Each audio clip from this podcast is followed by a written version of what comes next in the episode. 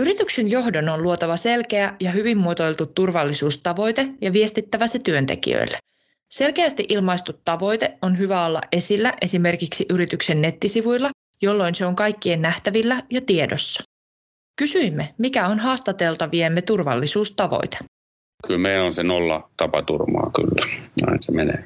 No meillä on, meillä on TR-mittauksessa tämä 90, TR90, joka nyt on hyvinkin varmaan yleinen taso, taso täällä mm. Suomessa, että, että mi, miksei voisi vois jos miettiä sitä, että, että jos sitä nostaisi vaikka 292 ja katso sitten, mitäs vaikutuksia sille, onko sillä sinällään mitä vaikutuksia pelkällä nostolla on, pitäisikö siinä sitten kytkeä jotain, jotain tota, taas pientä porkkanaa alkaisi saavuttamaan sitä tasoa, niin, niin kyllähän se varmaan se työturvallisuuden taso yleis- yleisesti sitten hiukan liikahtaisi vielä eteenpäin.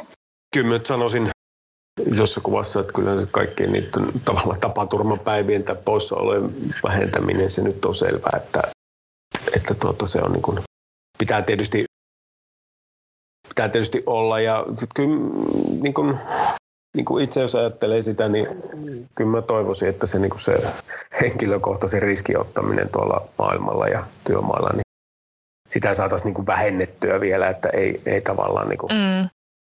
ei tavallaan niin kuin oteta turhaa, turhaa niin kuin riskiä, että koskaan ei pitäisi olla niin kiire, että jotain sattuu tai jotain muuta.